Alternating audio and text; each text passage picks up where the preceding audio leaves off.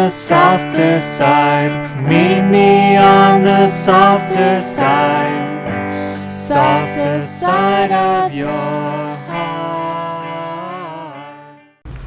Hi there, and welcome to the Skylight Books author reading series. You can find out about this and all of our other author events at www.skylightbooks.com, where you can also browse our inventory as well as order books online. You can also follow us on Twitter or even be our friend at facebook.com.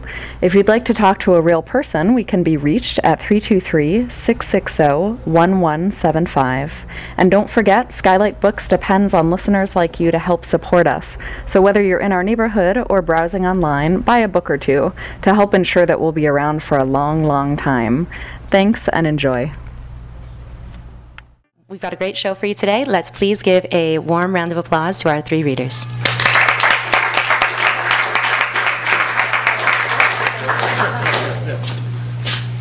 So, Laurie Ochoa is here. That's Jonathan's wife and also the co-founder of Slake, the Hi. culture editor at LA We Times. drove down from Comic-Con just now. So, yeah.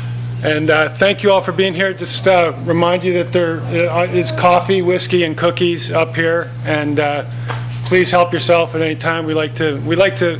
Slake has a tradition of, of having the rowdiest readings um, that you could possibly imagine. This seems a little sedate right now, so I want everyone to get jacked up and have a good time. You know, this isn't this isn't a huffy puffy stuffy New York reading. This is L.A. style, so you know, help yourself. I just want to thank Tyson Cornell for, you know, getting the band back together for this afternoon. Um, And also, we've got some other Slake contributors here, and babies have been born since the last Slake, and uh, uh, jobs have been had and lost, and uh, it's been, it's been good, so. uh, Actually, some babies were born because of Slake. That's, that's, yeah. right. we have Slake babies. Yeah, we have Slake babies. They're not here right now, but the, anyway, that's Tyson in the back there with the hat on.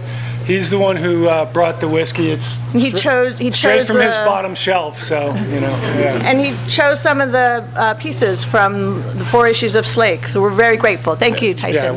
Yeah, I'd, yeah, I'd just like to say thank you to Tyson and Rare Bird Lit. If you don't know about Rare Bird Lit, it's an amazing local uh, publishing house that Tyson uh, started several years ago, and against uh, great odds is really uh, having a uh, not just a local but a, a national impact with some great work. And uh, we were very honored that um, he he approached us about putting together this great collection to. Uh, to, as I think I just, so, so that Slake's ISBN number would have somewhere to go uh, and live eternally in the Library of Congress. So uh, there it is. And, and um, these were, uh, this was a Rare Bird Lit production, and uh, um, we thank Tyson and, and them for doing this. So thank you.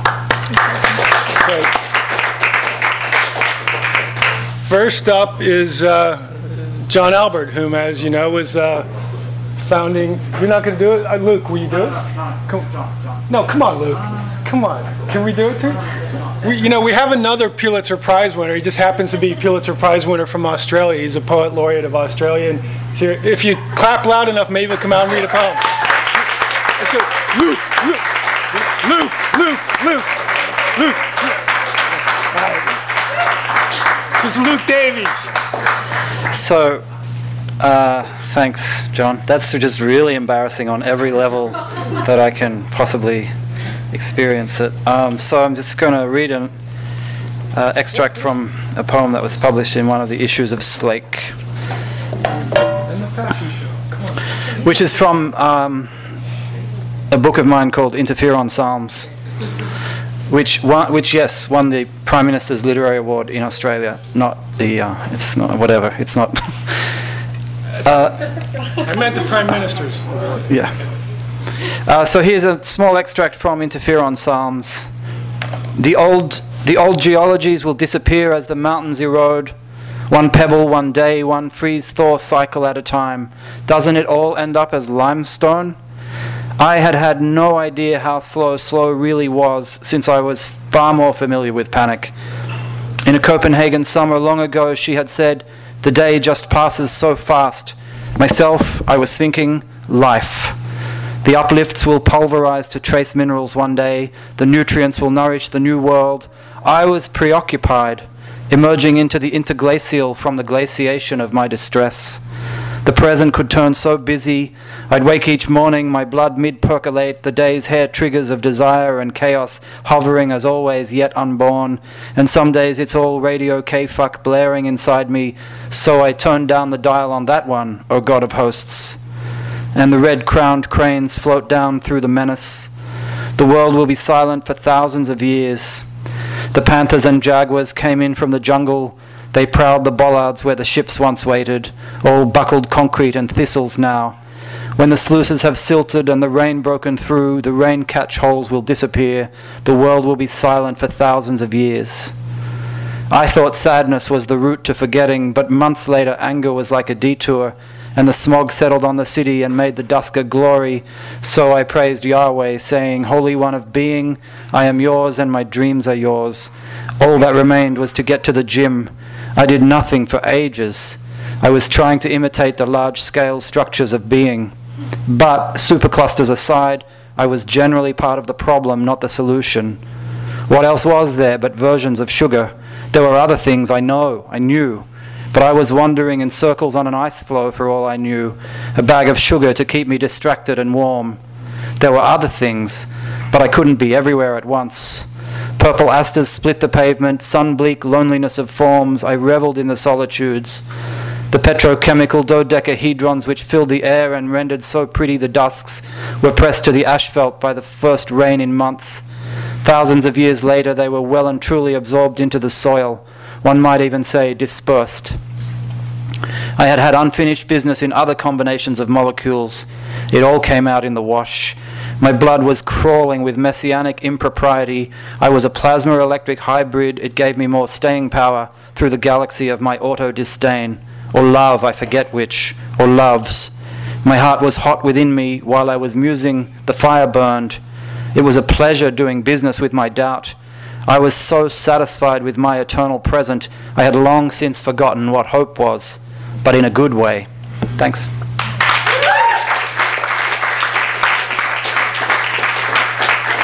So um, Luke has an amazing piece in the best of. Uh, it's called Cisco Kid, and it's about the great Kris Kristofferson movie Cisco Pike and uh, how that relates to uh, a boy growing up in Australia dreaming of Los Angeles. I highly recommend it. Um, also, I, I, think his uh, his novel God of Speed has just been optioned. Is that right, Luke? Uh, no, it's coming out with uh, Rare Bird. It's coming out. Oh, it's coming out. It's coming out with Rare Bird. Right, yeah, and um, also the novel Candy, which was. Uh, oh yeah, September 11th, Book Soup launch. But for what? God of Speed. September 11th, Book Soup launch, God of Speed. And um, also want to mention the other Slake contributor back here, Sam Slavic, is uh, he has a great piece uh, called um, Big Tent Theory, which uh, is about uh, in part about the two years he spent with the Occupy movement, and he's just finishing up a documentary that will uh, be out soon that uh, details his incredible experiences uh, two years living on the streets with uh, the Occupy movement. So, Sam, hey, there's Sam back there. Um, hey. Um, and next up, we have uh, John Albert. John is uh, probably a familiar writer to uh, a lot of you Angelenos. He's written for um, uh, every place that there is worth writing about, and he's uh, truly one of one of my favorite writers. Uh, his memoir *Wrecking Crew*, uh, which came out several years ago, was was on its way to being made into a film when, unfortunately, one of the its stars, uh, intended stars, Philip Seymour Hoffman, uh, uh, met an uh, unfortunate too early demise. But uh, John is uh, John has written for a number of anthologies and for a number of magazines, and he's he he captures Los Angeles in a way that I think is essential to the city's letters, and also has been an essential part of Slake. So here's John Albert.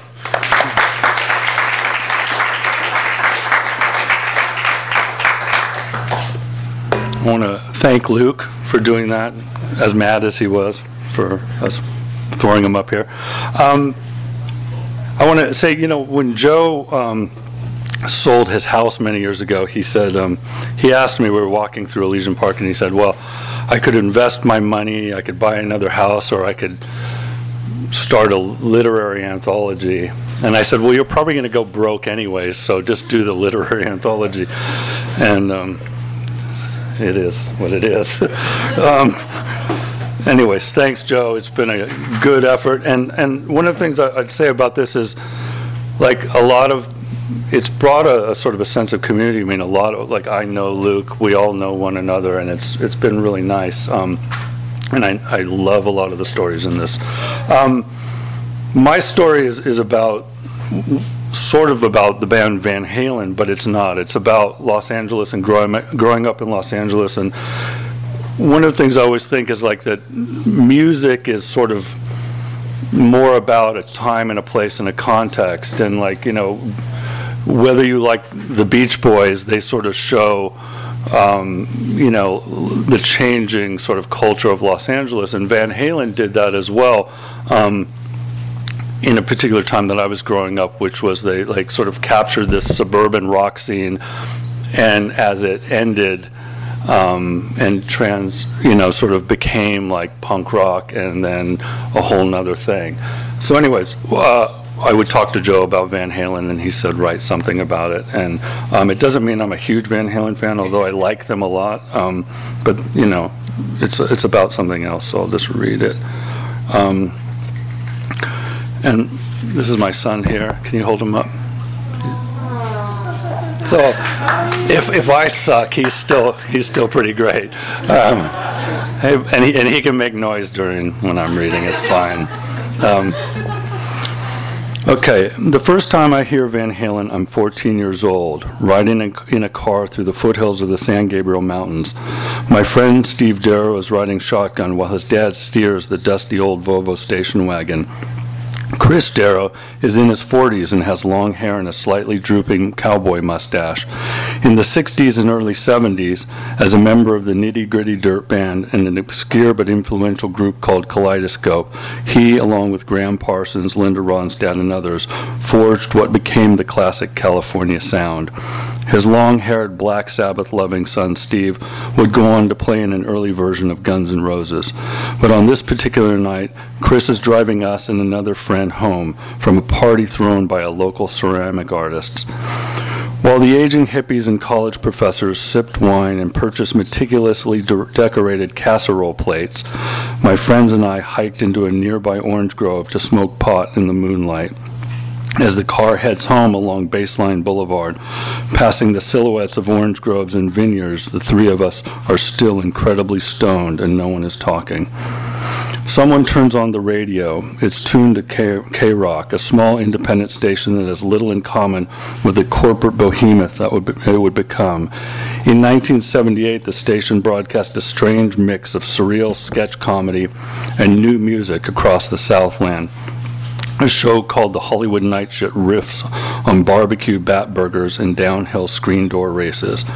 Meanwhile, the station's present-day last man standing, Rodney Bingenheimer, who today's morning goons Kevin and Bean use as a prop for their moronic, sh- moronic shtick, introduced punk music to kids across Southern California. By this time, my friends and I have already fallen under the sway of a raw new sounds emerging from a ripped and torn, safety pin adorned England. As we cruise along baseline, I have no idea what's on the radio. I stare out the window into the passing darkness with a hazy, Mexican weed-induced tunnel vision. Then, suddenly, this extraordinary sound from the car stereo snaps me back. Steve reaches over and turns up the volume. It's guitar playing, but not like anything we had heard before. Until this very moment, the reigning guitar heroes had been English amateur warlocks, such as Jimmy Page and Ritchie Blackmore playing sped up, bastardized versions of the American blues. But this is faster and weirder. Toward the one minute mark, the playing veers into a completely uncharted territory, and the final 42 seconds sound like gypsy jazz legend Django Reinhardt on CIA acid. It is a style of playing that will so dramatically alter the musical landscape that 30 years later it will sound normal, even rote. But in 1978, this burst of unabashed virtuosity and noise, something we'll later learn is appropriately called eruption, earns unexpected respect from three punk rock children and one middle-aged country rock musician. As the whole thing reaches a frenzied crescendo of undul- undulating distortion, the four of us start to laugh. Until that is, the distortion immediately segs into a revamped version of the Kinks' classic You Really Got Me, rumbling through the car's little speakers. This is not hard rock as we know it. No high-pitched operatic wailing about sorcery and Viking lore. With no visual reference to go on, it seems as if to have as much in common with early punk as bands such as Led Zeppelin and Rush, except, of course, for the crazy outer space guitar solo. In retrospect, in retrospect, this makes perfect sense. Before it became one of the biggest bands in the world, Van Halen routinely played on bills with pre-punk bands like the Runaways, the Mumps, and the Dogs. When the song ends, Steve's dad, who may or may not have been stoned as well, just nods his head and says, "Far out."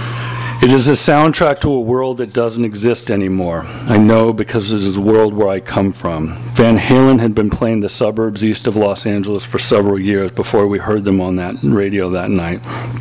In fact, the previous year, Peter's diminutive science teacher mom, who, when speaking, tended to coo pleasantly like a pigeon, unwittingly supplied Van Halen with several bottles of bourbon and tequila. The occasion was the band's appearance at a show on the local radio, college radio station hosted by Peter's older but still underage brother and some of his friends. Following 70s rock etiquette, they felt it only proper to provide the band with alcohol and other recreational substances. I remember this because my friends and I had been coerced into distributing flyers announcing the band's appearance on the show. Most of our peers glanced at the crudely rendered image of a young David Lee Roth flaunting his soon to be legendary chest pelt and bulging package and simply tossed the flyers away. A lot of those same kids would several years later pay large sums of money to see the band headline the massive forum in Inglewood. In the years leading up to the record deal and worldwide fame, the internet was still science fiction, and the only video game widely available, Pong, mimicked the ping pong only without the riveting excitement and health benefits. As a result, kids were primarily focused on two things rock music and getting wasted. Days were spent in under the sun and smog, getting high, playing sports, skateboarding in empty swimming pools, while weekend nights were devoted almost entirely to massive backyard parties, and Van Halen ruled the backyard party scene in and around San, the San Gabriel Valley. And I'm going to skip way ahead. Um, let's see. Joe? Yeah. How long should we read for? Oh. All right, I'll, I'll just, I tend to read fast, my wife says read slower, but, um, Should he keep going? no. Yeah. I'll just read a little more. Okay. Two years after hearing Van Halen on the car radio, the world around me seems a dramatically different place. My once long hair is now short and jagged, and I'm wearing a studded wristband with a spider shaped earring punched through an infected hole in my ear. In the suburbs across Southern California, punk rockers have swelled from a besieged minority to an increasingly aggressive subculture. There are pervasive hostilities between the heavy metal loving stoners and the new punks. Both sides instigate, vi- instigate violence. By now, I've been expelled from school for truancy and am enrolled in something called Claremont Collegiate Academy. Despite its snooty name, it's a place filled with kids who have failed at the local high schools. My classmates are mainly long-haired drug users, agitated Iranian immigrants, and kids with assorted behavioral disorders. The principal will eventually be arrested on child porn charges. That's true. Uh, during one lunch break, I stroll into the school parking lot and, and am greeted by pri- the pounding tribal drums of Van Halen's latest single, Everybody Wants Some, blasting from the open doors of a huge four-wheel drive truck. Two very attractive teenage girls stand on the truck's roof dancing to the music. Both are outfitted in tight, shimmering spandex pants, halter tops, and moon boots. They bump their perfectly shaped asses together and sing along with David Lee Roth. Everybody wants some. I want some too. Everybody wants some. How about you? As I walk by, a girl with feathered blonde hair points down at me and sneers, seductively singing, Everybody wants some, baby. How about you? I do. A week later, I end up ditching school with the monster truck's down jacket wearing owner and the two girls. We drive into the nearby mountains and sip Southern Comfort and smoke pot. The girls tell me that Van Halen singer David Lee Roth is a super fox and they desperately want to fuck him. I'm sorry, son. Um, On the drive home, I'm in the truck's back seat making out with the blonde girl. Her lips gloss taste like raspberry candy. I caress her nipples through her shirt and eventually slip a finger between her legs, which seems like a monumental achievement. I stop when I realize she has fallen asleep. It's not my fault. Um, a few days later, she pulls me into an un- unoccupied dark room between classes, and we fondle one another f- again. After several more b- brief flirtations, we pull the pull of our opposing camps is just too much, and we eventually stop talking. A year later, I run into her at a local hamburger stand where she works behind the counter. She hands me my food and waves me off before I can pay. And Several years back, I caught Van Halen's show at the gleaming new Staples Center in downtown LA, anticipating a heartfelt homecoming. Instead, I get a slick, entertaining professional rock show. There are new, no missteps, but little, if anything, seems spontaneous. Then, leading into the song Ice Cream Man, Roth stops and delivers a monologue. I later learned from watching videos online that it's pretty much the same speech in every city. Still, it has a particular significance in Los Angeles, mere miles from where it started. The suburbs I come from, the suburbs, Roth says to a cheering crowd, you know, where they tear out the trees and name streets after them. I live on Orange Grove. There's no Orange Grove there. It's just me. In fact, most of us in the band come from the suburbs, and we used to play the backyard parties there. I remember it was like yesterday. Not long ago, I'm at my parents' house in those very suburbs, visiting my dad who is slowly dying, his body wasting away. After leaving his house, I stop for gas. As I stand at the pump, a tall, disheveled man approaches me. He begins to ask for spare change, then stops and stares at me. After a moment, he says, My name. I look back blankly and he awkwardly introduces himself. It turns out that we grew up together. The once handsome and talented athlete had been drinking hard and using cocaine, and his life had unraveled in dramatic fashion. The last I'd heard, he was living behind a local bar in an abandoned camper shell, but was asked to leave for having too many guests and making too much noise. I asked how he is, and he just shakes his head. I take out my wallet and offer a 20, which he refuses. I, in, I insist, and he eventually palms the bill and slides it into a pocket. After some strained small talk, he asks for a ride to a friend's apartment, and I reluctantly agree. The two of us drive through the streets of our shared, shared childhood in awkward silence. The orange groves have long since turned into a sprawl of tract housing and circuitous dead ends, both literal and figurative. I turn on the radio and scan stations and eventually stop on Van Halen's classic Ain't Talking About Love. I turn up the volume. After a few seconds, the propulsive guitar fades and David Lee Roth begins to talk. I've been to the edge and I've stood and looked down. You know I lost a lot of friends there. I got no time to mess around.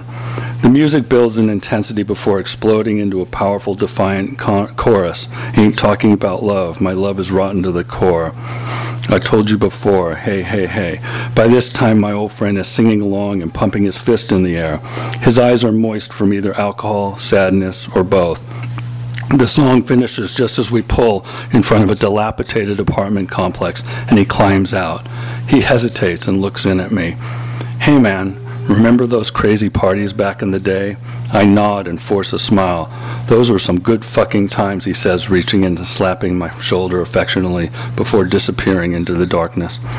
And that's it. Thanks, Joe.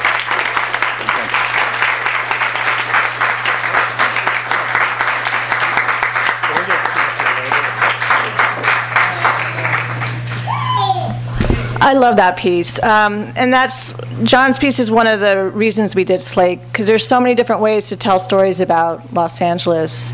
And of course, uh, telling stories through food is one of the ways Jonathan Gold does that. Um, and uh, Jonathan and I have been talking a lot recently about, um, you know, the ways the fabric of the city is held together by food. It's kind of an eternal theme in a lot of his pieces. And we've been wandering around the Grand Central Market for the past several months and just watching the changes there. And it's kind of like this distillation of um, everything he's been writing about um, in the way neighborhoods change and um, one of the the piece he's going to read is not from um, Slake, but a piece that kind of represents another way of talking about Los Angeles and a moment when um, the fabric of the city kind of looked like it wasn't going to hold.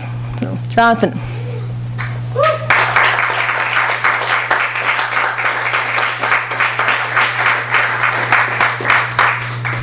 Uh, yeah, I was going to read a piece about a prawn, but uh, Lori wouldn't let me. It was really quite a good piece about a prawn, too, but you- you'll hear it some other time. It was alive. Then, I- then I ate it. uh, but th- this is uh, this is an older essay written uh, the the week after the. Um, the riots in 1992. And it, I'll, I'll, I'll read it. You can, you can hear. Um, I can't tell you how much I love Los Angeles. It is 8 o'clock, and the light has started to fade as I sit on the floor of my apartment, staring at the spot where the rain not so much dripped as oozed from the door jamb a couple months ago, swelling the wood and leaving a rust yellow stain on the wall. Downstairs, a baby cries out in Spanish. In the distance, the Geto Boys boom from a passing truck.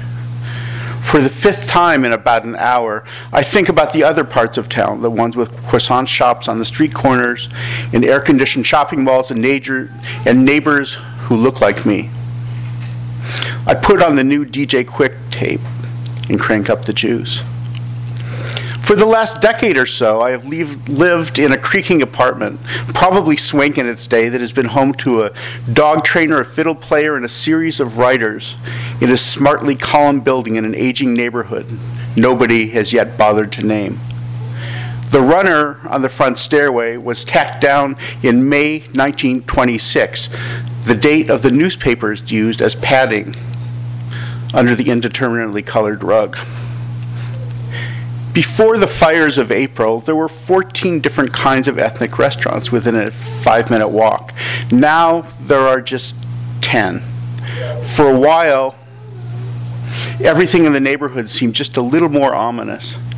The Saturday night gunshots a little louder, the omnipresent sirens and helicopters a little closer to home.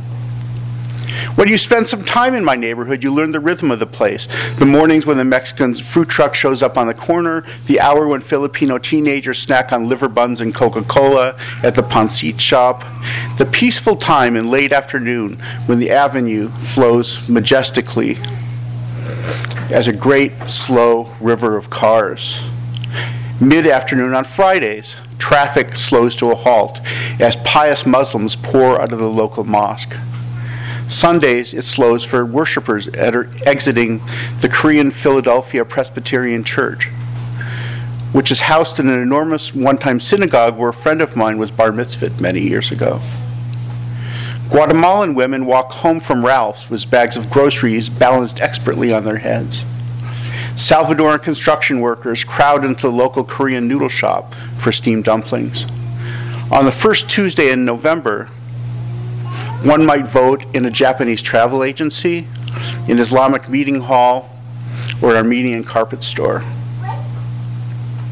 The first warm day of spring is greeted by the jingle bells of the Paleta man, who trudges up and down the block behind carts full of delicious fruit popsicles, pursued by children.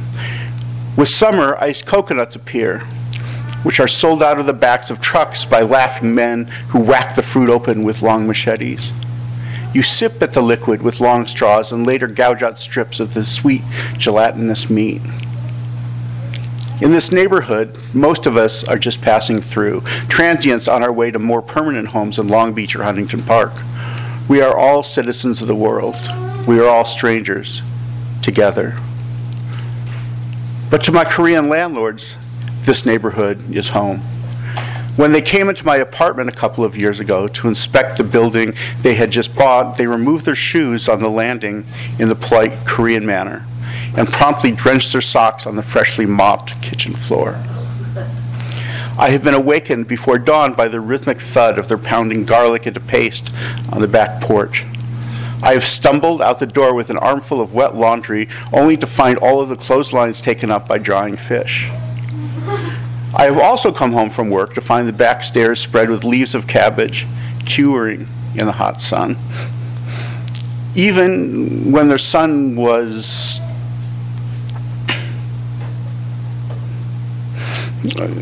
shot a half mile south of here, there was no questioning of their sense of place. The landlords keep to themselves, and so do I. I often wish that they would invite me over for dinner. Thanks.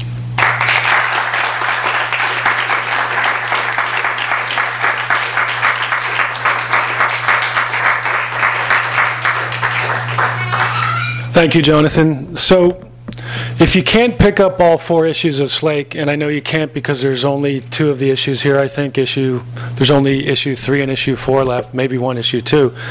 Pick this up.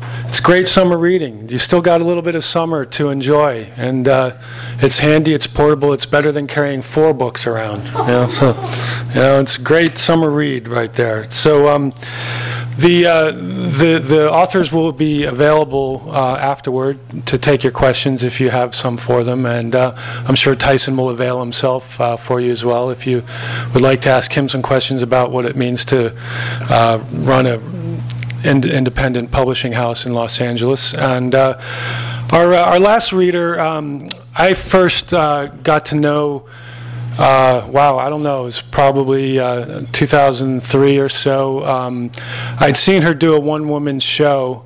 Uh, she does a lot of uh, well, she does some great one-woman shows. I shouldn't say a lot. That would mean you'd be we'd, want, you'd, we'd be expecting you to come out with one like every month. But I can you do it. She can do it. Um, what was the one with the jail? What was the jail? It was so impacting, you can't remember the name. I- Bust, yeah, Bust. Bust. Okay, that's, it was Bust, and then uh, she did a woman trapped in a woman's body, and um, I was so taken uh, with her performance. Uh, it was at the Red Cat, I believe, that I saw her. I came back to Laurie, uh, for whom I, I, I was working at the LA Weekly, "Oh my God, oh my God, You got it, Lauren Weedman!" Blah! Like I just like kind of went crazy, and. Um, she let me uh, she let me do a cover story on Lauren, and we uh, we got together and had dinner, and, and I got to know her. And she's not just seriously one of the most talented, funny, smart, incisive uh, uh, performers and writers that, that that I've known. She's also uh, a, a wonderful woman and uh, a lot of fun, and, and has become a good friend. I'm I'm proud to say. Um, her current show is uh, Looking on HBO. You may have seen her in Big, right? It was, wasn't it Big? What's that? Sure, with Tom Hanks? Yeah. I'd love to have been. No, no. What was this show with the guy with the Hung, big dick? Hung. Oh, hung, hung. Sorry, uh, hung. Yeah. Um, why am I blushing? Um, so yeah, and uh, um, she's fantastic, and she's going to um, read from uh, uh, her contribution, which was in the uh, issue number two of Slake, which if you can't find, you can find here. Ladies and gentlemen, Lauren Weedman. That's so, what a nice intro. Thank you. And also, I don't. It's hard when somebody else considers you a friend and you don't have the same feelings the other way. That's okay. that's all right, as long as you think I'm a friend. Being generous. Yeah, no, I'm just like, oh yeah, you're one of my closest friends. Um, okay, I'm going to start my time because I don't want to go over 35 minutes. I'm just kidding. No. Um, all right. I forget what this. Okay, doesn't matter what it's called. Don't worry about it. Just the whole book. It doesn't matter this individual one. It's part of the bigger picture. My boyfriend David is organizing his sock drawer when I say to him, "You know, it just hit me that if we end up staying together, you're going to go down in history as the love of my life." I lean back and I position myself on the bed. I fan out my skirt. I fluff my hair. So when he turns around and says it back to me, I'll look worthy. But he doesn't follow the script. Instead, he says, "Aw." Like you just saw a little baby bird with hearing aids. We've been together four years. It shouldn't feel like I just took a gigantic risk and told him I had a crush on him. And we're at the point in the relationship where we are supposed to either say, you know, you're the love of my life or you're not the love of my life, but you helped me figure out that I don't like bossy women as much as I always thought. I sit up in the bed and I smush my hair down. Lately, you know, David's been bizarrely excited about how his senses are starting to fail, and he likes to demonstrate this as if it's a magic trick. He's like, Do you see this lemon? Do you see it? Okay, I'm bringing it to my nose, and nothing. I smell nothing. I wonder if his ears are going as well, and maybe he didn't hear me properly. That kind of blows my mind to think that you're the love of my life. I try again. I'm fairly certain he hears me because his hands stop balling up his socks and he looks like he's just staring at the wall. Oh my God, all I wanted was for him to simply cup my face in his hands and sob, You're the love of my life as well. I mean, I thought there'd be a little nice midday perk. Uh, true, I'm probably fishing for a little reassurance since, his, since this evening we're going to dinner with Jessica, an old friend of David's, who I find completely petrifying. Not only because she's a yoga healer person with whom David always makes time for long walks when he visits her hometown of Seattle, but because she did massage on Hannah, David's wife, before Hannah died of cancer nine years ago. I've never met Jessica. Jessica, but I did get a sense of the intimate nature of the relationship when I once overheard her on the phone telling David, I miss her hair, don't you? And for half a second, I thought, she's never even seen my hair. And then I realized that they weren't talking about me, and I knew that I'd never be invited on one of their walks. Jessica is in town for an acupuncture conference, and we're going out for Indian food. And now that I've thrown the You're the Love of My Life ball to the kid with no arms and watched it bounce off his head, I'm not so hungry. The naan has barely hit the table before Jessica reaches over and gives David a little, little massage he squeezes. Oh, hey, she says. Thank you for visiting me in my dream the other night. It's a really fun place to see you. The only tough part was waking up. A piece of curried cauliflower pops out of my mouth. Did she miss the bit where David introduced me as his girlfriend? Am I so far from the type of woman that she imagined David be, being with, so polar opposite of his wife, that she's making a move on him right in front of me? And I'm sure David must be as irritated by her new age hooker talk as I am, but. wow, wow, that's so cool. He jumps right in. I wonder if your dream happened while I was meditating because I can go to some pretty deep places. Wouldn't that be wild? Ugh, ugh, here we go, here we go. David is the most stressed out meditator I've ever seen. The first time I saw him meditating, I thought he had a migraine. He was rocking back and forth to help the nausea pass.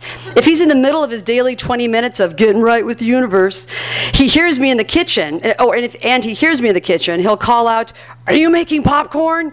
But he keeps his eyes closed and yells in a whisper voice, so it still counts as meditation. Plus, David always seems tenser after meditating. Like meditation is just uninterrupted time to go over whom he's angry with. His eyes pop open when he's done, and he'll be in the middle of a fight he started in his head. Yes, I did tell you I was selling that bookcase on eBay. I know I did. I'm, I'm positive I told you that. Go back in, I always tell him. I don't think it took. But at the mere med- mention of meditation, Jessica scoots her chair closer to him and asks, how are you, David? I mean, how are you? Usually, when I ask David how he is, he acts like it's a trick question and he panics. I don't know, I don't know, what do you mean? And, uh, but when Jessica asks, his response is immediate and graphic. Well, actually, um, I had a little blood in the stool. And uh, he practically yells this while I'm trying to enjoy my chicken tikka masala. Uh, the blood in the stool I, apparently is like a mating call for yoga people because Jessica practically humps the table leg when she hears this. Oh my gosh, oh, David, David, the rectum is a warehouse for unresolved emotions. Oh, my, like, like grief. And I have to break this up before she just jams her hands down his pants. Uh, and, you know, it, it's fine. I tell you, you know, he's fine. He got scraped by an angry peanut or something, I say. And it's true. He, he, he's really fine. But for some reason, David has forgotten this when, he, when she starts discussing how she'd love to do some work on him. It would be pretty intense, David, but if you trust me. When we get home, I can't shut up about it. So when do you get your taint massage? You excited about your taint massage? But David's having none of it. In fact, he asked me to bring it down a notch and explains that Jessica may have come off as a little loopy, but she is a wonderful person who was very important to him during the most intense period of his life. And not to mention the fact that she helped Hannah manage a lot of her pain. Uh, and Jessica is, is a mock free zone. Not being able to make jokes clears space in my head, which is unfortunate because I get hit by a huge realization I don't want to have. David can't tell me I'm the love of his life because I'm not the love of his life. Of course I'm not. How stupid of me to even ask. Hannah, his wife for 13 years and mother of his only child, is the love of his life.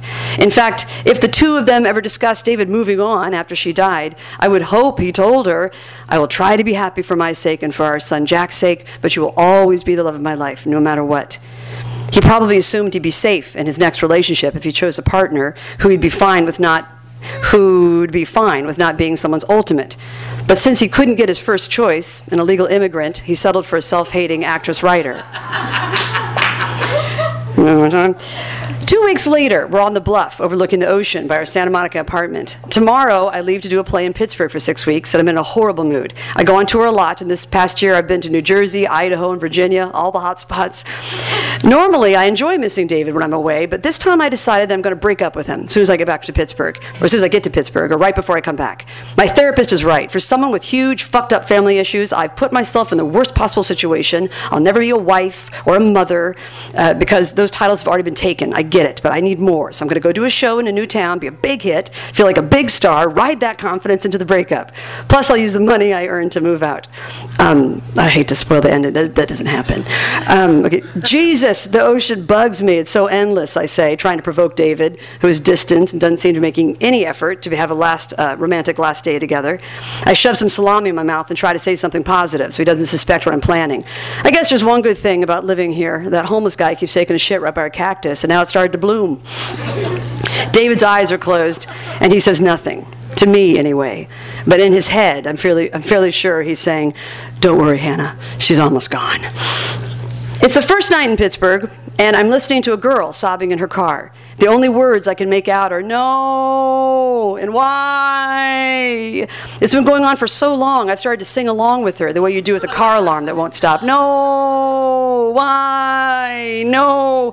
There's also the occasional sound of throwing up and beer bottles being thrown. By the time it starts to get light out, I'm lying in bed thinking, forget this love of my life shit. I just want a warm body next to me. I want to stay in bed and eat smush power bars. But I think about how if David were here, he would get us out the door and looking for a little Pittsburgh joint to have breakfast. So I set out in his honor. But I forget the most important rule of exploring a new neighborhood stay away from the streets that are littered with beer cans, crusty, crusty throw up, condoms, and dead baby birds. Well, I see two dead baby birds, which seem like one too many. It's the morning after on Carson Street. It's the city's biggest party stop. The only joint that's open is Schultz's Market. When I walk in, I miss the dead birds right away and the dried throw up. the market is what my friend Allison would call an ice cream and porno store. I don't see any porno, but I feel it. and then, then I describe bad porno. That doesn't seem necessary, Joe. That should have been edited, I think. Bad porno with the women who are missing a few fake nails and are slightly bruised on their cellulite, where it's easy to bruise. So so unnecessary. Sorry. Um, Later, the people at the theater tell me, "Oh gosh, don't buy anything from Schultz's. They make their own meat." I have an early interview with a local newspaper to help promote the show. I'm excited because this means the press and the fame and the good vibes are going to start now, and I, but I can tell the reporter hates me immediately. Everything I say and I do somehow screams Los Angeles to her. When I tell her from Indi- I'm from Indiana, she says, mm, everybody in LA is from somewhere else. I get it. By the end of the interview, she has me so pegged as typical LA that I should just start rollerblading in my string bikini and ask for a Red Bull and a cigarette and some chopped sal- celery so I can have an illusion of eating. I've been in Pittsburgh almost five weeks now, and David and I talk on the phone daily, but we're drifting further apart. I haven't broken up with him yet because being in the city turned out to be tougher than I'd imagined. Performing eight times a week for audiences that are shuttled in for the convalescent homes hasn't been quite the diva making machine that I'd hoped. During my curtain calls, I start mouthing, I'm sorry, as I bow to a room full of confused looking old people. If we were to break up right now, I'd be taking the shortest, uh, I'd be taking the shortcut from deeply depressed to morbidly depressed. My only friend is a guy I pass three or four times a day on my way to the theater. I say friend, but I've never spoken to him and he never acknowledges me. Still, he's been there for me. He's a large, older white gentleman who sits in front of his house blocking the sidewalk, sort of the gatekeeper of the South Side. He never has his shirt on and he watches an old TV that rests on his lap. The trucker cap he wears on the trucker cap he wears has a message written on it in black marker. I've never gotten close enough to read the entire message, but I can usually make out the first and last words because they're all in caps. Women and lickin'. He's never alone. In the lawn chair next to him is a large stuffed Wiley Coyote. Today, Wiley Coyote is wearing a white, silky, brand new bra. I'm guessing a C cup. When I try to use the gatekeeper as uh, when I try to use the gatekeeper as an icebreaker with the theater people, they they act like it's the craziest thing they've ever heard and say only somebody from LA would notice a person like him. I'm like, have you guys visited your own city? At least the guy who runs the lights, who said um, who said all of one sentence to me for the entire run of the show, doesn't just brush me off when I mention the gatekeeper. You know he's fucking Wiley Coyote for sure, he says, and then he goes outside to smoke. I decided to break up with, uh, okay, I'm almost done. One. I decided to break up with David on closing night. The show sold out. Most of the, ti- most of the tickets were bought by one woman, bringing a large group. I'm, hoping I'm hoping she's one of the wealthy Pittsburgh patrons of the arts I've been hearing so much about. Perhaps she's looking to produce a show in New York. Blah, blah, blah. The patron of the arts turns out to be a 24 year old who brings 12 of her closest drinking buddies for a bachelorette party. Apparently, she thought the show Bust would be a madcap comedy about boobs. It's actually about my experience volunteering with women in the LA County Jail. The bachelorettes have been out drinking since 11 a.m. They sit in the middle of the theater and spin their lit up whips and yell, woohoo, whenever they think the show's gotten even remotely sexual. Like when a woman who's been arrested for prostitution reveals that she's been molested, woohoo, and twirling whips light up in the audience. When the prostitute character gets released from jail, I hear one of them drunkenly whisper, This isn't like ha ha funny. I have to pee. They all click their way out on high heels and take a group of men from the front row with them. In the dressing room after the show, the house manager apologizes for letting the drunk women in. You know, when I saw that one girl sucking on that penis straw, I thought, uh oh. My phone rings. It's David. And then, uh, that's it. That's it. Thank you. That's it. Oh, I know. What happens? Thank you.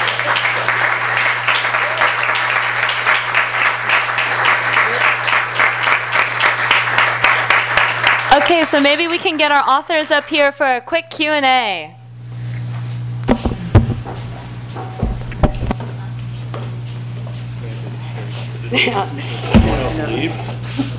Did he go? Uh, Jonathan's in the back. He should have to sit up here. I don't think. Thanks, he Luke, shouldn't for have to. uh, jumping in there. Thank you, Luke Davies. Luke Let's for Luke Davies, John Albert, Jonathan Gold, Norm Reed.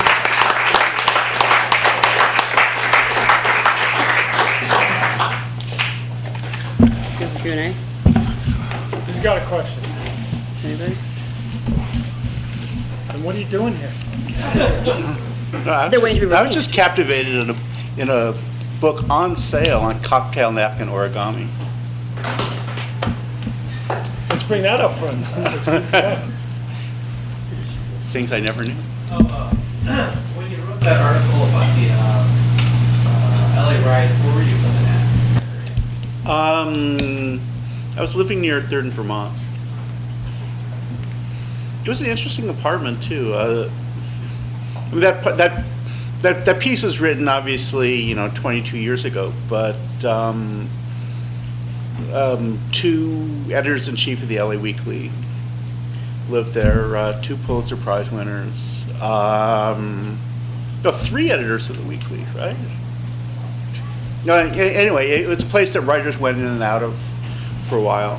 It was, it was fun. Have you been back in the area has it changed as much as, uh, Well, it's you know I've been I've been through it a lot, and I've you know written about things on that block. But it's always different when you live in a place and and you experience the rhythms and the light and the you know the sound of the people going by than you do um, you know when when you're just passing through. Did it end? How did it end with uh, David? Well, I just signed divorce papers yesterday. That's it. Oh, thank you so much. It's an amazing support group. Uh, well, no, in that story is that we end up, you know, his son crashes my car, and then we end up being a family within the court system for a while to help his son get out of juvenile detention. So yeah, it gets really, it's, it gets a bit more. She just read the intro. Yeah. that was just the- It is, I know it feels novella-like, doesn't it? You're like, it must be much longer than if all those things happen. No, just squish them in really quick at the end because of word count and all. Um, no, it's just, they're all short stories, they're all essays, right? So you should consider them or, So, uh, Short Yeah. story. yeah. Big fonted, I like the font in this edition too, I Yeah, have to it's bigger say. than the, uh, when, Yeah. when would you, when was that piece written? When you read it? When was the first Slake? When did that come out? Uh, that was in the second one. This was the second one? Yeah, Um, sorry. When was that? I that? tried to get you for the first one, but you weren't answering your phone then. Yeah, yeah, because of my. We weren't good friends yet. No, I didn't get it, you weren't as complimenting as you are now, yeah, so I really stepped up it. Uh, that was in the, like, fall of 2010, or the, maybe January 2011. Oh my God, that's all? Yeah. And I'm already getting divorced? Ugh, my life. Oh, if only there was a Slake Six. Oh. I have a question about the wrecking crew, John. Um, who optioned it? You wrote the screenplay. I didn't know Phil Hoffman was in it. He, oh, he optioned it. And then he packaged it, and he's the second person to have died that's optioned it. You are kidding me. Oh, my God. I don't take that personally, but I think it's. That's intense, though. Yeah. Who was the first person? Uh, it was, um, Ted Demme? Ted Demme. Yeah, he optioned it and then went, did a bunch of coke and played basketball and had a heart attack. Um, Yeah, it's, it's unfortunate. I mean, um, Phil Hoffman, I liked a lot, so I mean, it was sad beyond my small needs, you know, so. Anyways, it'll get optioned again. It's been optioned, this, that was like the seventh time, so, um, who knows, you know, but that was sad, yeah. Have any intention to write another book? Like occasionally. But that opens up a bigger discussion, which uh, you, you know, we can talk to Joe, Laurie, and Tyson about. I mean, it's, um, if one has to earn a living, writing a book is, is a tough way to go these days. Yeah, so, I mean, I do write for a living, but writing a book is probably the hardest thing to do, you know, uh, so, maybe, you know. Did you have a question? Yeah, um, a lot of um, music history occurred in LA, and I think it's really interesting, especially with the street movement, where writers are coming out now writing books about not really being able to play instruments and reflecting on the area you write about as being one of the musicianship. Do you have any feel for the contribution of that period in music, as well as what got after in that whole continuum of the history of LA music?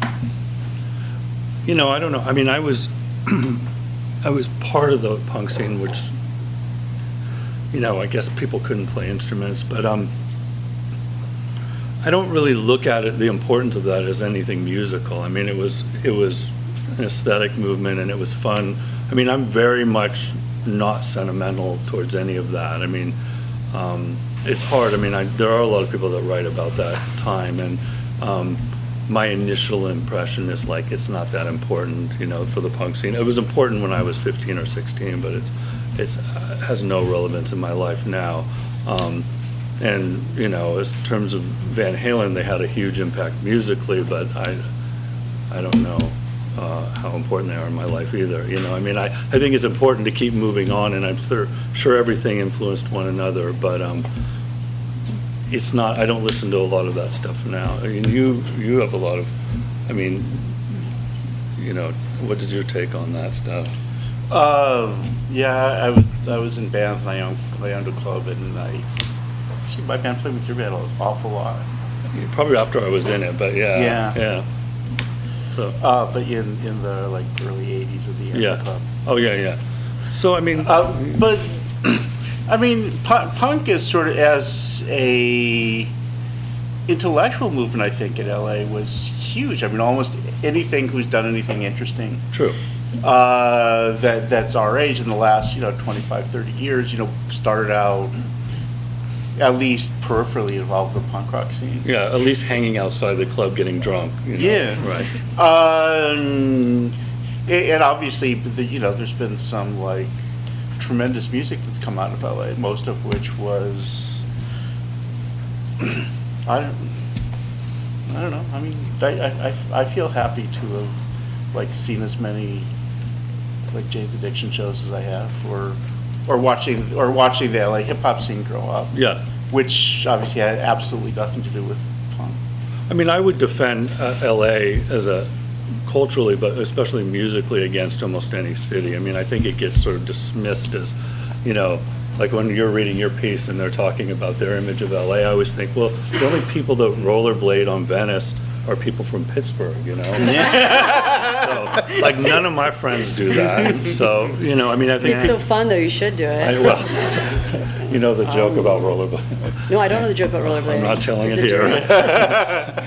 Um, But I, you know, I think, you know, especially for those of us who grew up in LA, I mean, that, th- that time was very influential and important, so, um, Yeah, I mean, the, the, I think in a, in a big way, the importance of punk rock was as sort of a, a lens. I mean, people coming into the scene came from everywhere. You know, I mean, you know, from art school, and they were surfers, and they were and they were jocks, and they were you know, intellectuals and poets, and, and and then they got crammed through the small lens of the three or four show, three or four clubs in LA that played the interesting music, and the hundred drunks would go every night. Yeah. And you'd want to appeal to them, and then they come out on the other side of the lens, and there are all kinds of different things, but there's, you know, that one beautiful moment in between where everybody's sort of the same. Yeah, and I think there's a lot of people doing vital stuff where, whether it's in film or literature, or who are of that scene. I mean, Yeah. it was sort of like if you were a creative person, you migrated into those little places. So um, I think it's interesting in that way. I just don't, I mean, I have a thing with like my friends always calling up, putting the band back together. I'm like, are you serious? Like, you know, how relevant is your teen anger, like, at like middle age? But, um, but you know, whatever, makes them happy, so. And it's, you know, it's, it's kind of nice going to urinal shows 35 years after going to urinal shows. But they don't have singing, do they? Yeah, they do. Oh, they do, okay, Yeah. yeah, yeah, sure. I haven't given up on Slake. And it was such an amazing endeavor, and it's like we dropped a bomb on you, and I hope that there's some more. And what I'd like to ask, if you don't, you don't have to go too far back, what was it like to be published in Slake? What was the experience like for you? Life-changing. Each person, each one.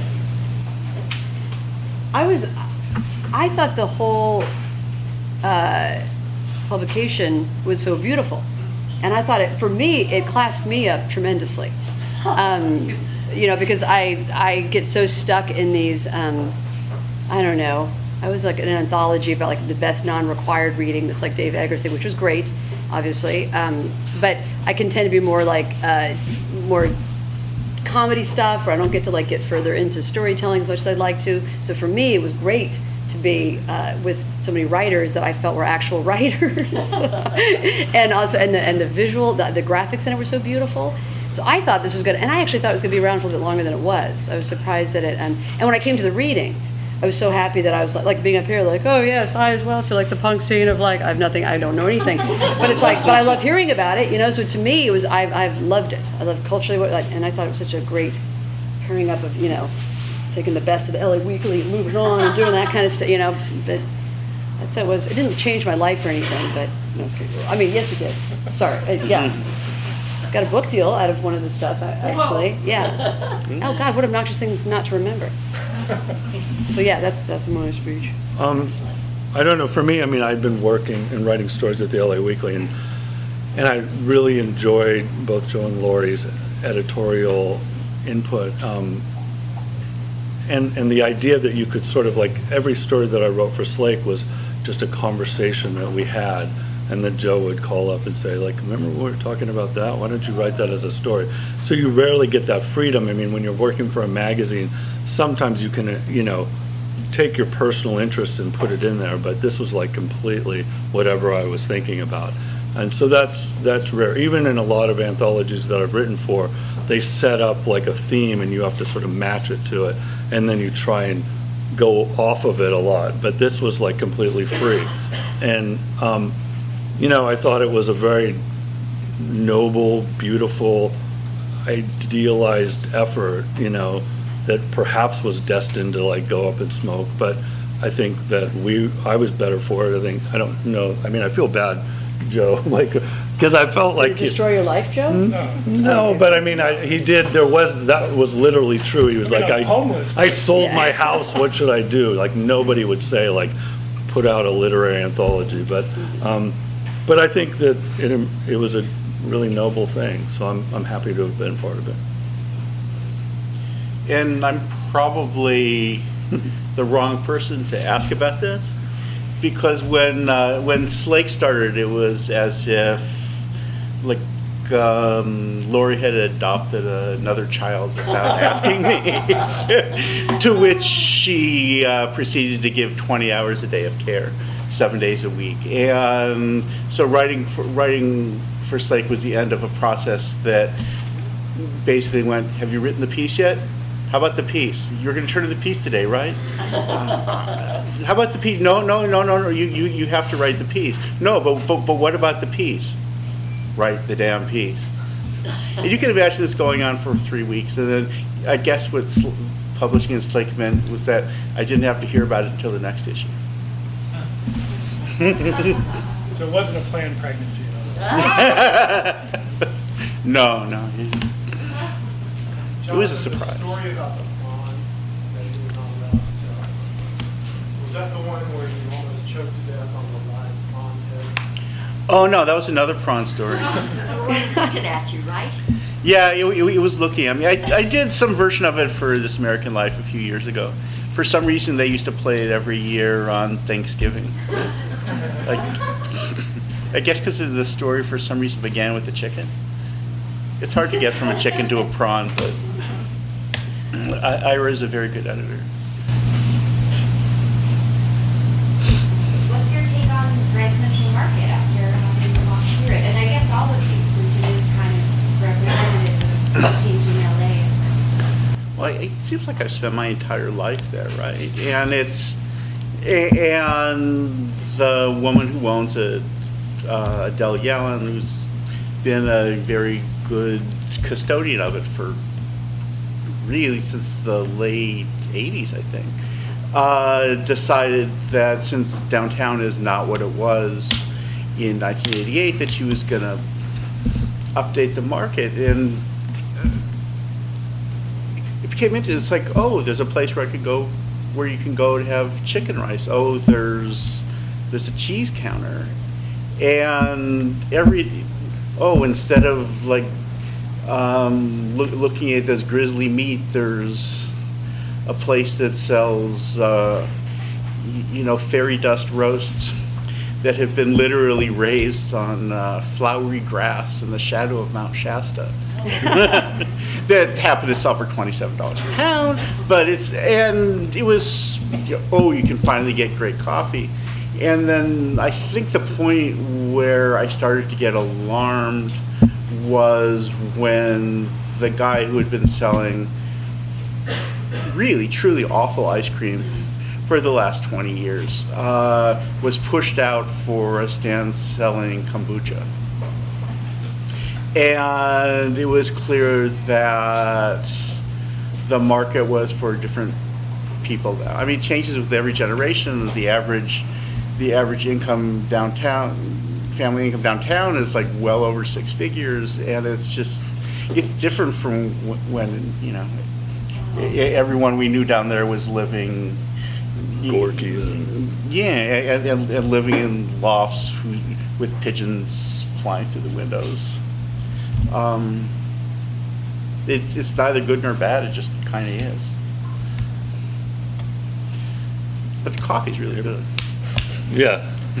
Uh, My, my opinion on it is just like a food court to me now. I mean, I'm not interested. Yes. Are you gonna get married again? Oh, God. Can I can we talk about my weight maybe first? Okay. Um, uh, I, no, I don't think so, no. No. Why, do you have somebody in mind? Let's see a picture. You signed No. up for Tinder yet? No. Oh, yeah, Tinder. Yeah, in fact, all I'm doing is swiping on everybody right now, like, swipe, swipe. yes, no, yes, no. Uh-huh. Yeah, no, no, no. Mm-hmm. Tinder, like Grindr. You don't know Tinder? This baby thing's really got in the way of your progress out there. It's like, yeah, it's a dating thing. It's like, yeah, for straight folks. Oh, But it's not like Grindr where there's like somebody in the bushes waiting for you. It's like, it's. getting there. It's, a- maybe, I mean, when I, my experience is not like that. Like, there's not, it's much classier than that, uh-huh. clearly. Anybody have any questions for Tyson, who's uh, back there and getting, Oh. getting loose with his own whiskey? I'll be around.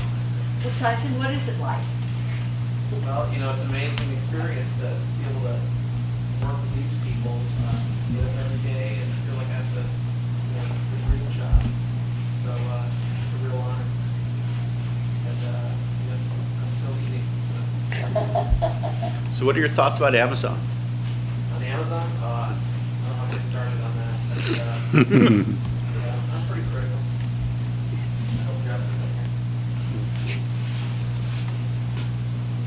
Uh, Thank you guys for coming out, and thanks Tyson, thank you Skylar.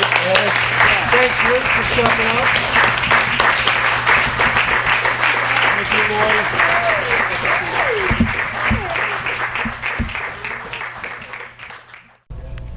You've been listening to the Skylight Books author reading series. Don't forget that you can check out this and all of our other great podcasts at www.skylightbooks.com. Today's music was provided by Fragile Gang. You can check them out at MySpace, Facebook, and the iTunes Music Store. Thanks for stopping by, and we hope to see you soon.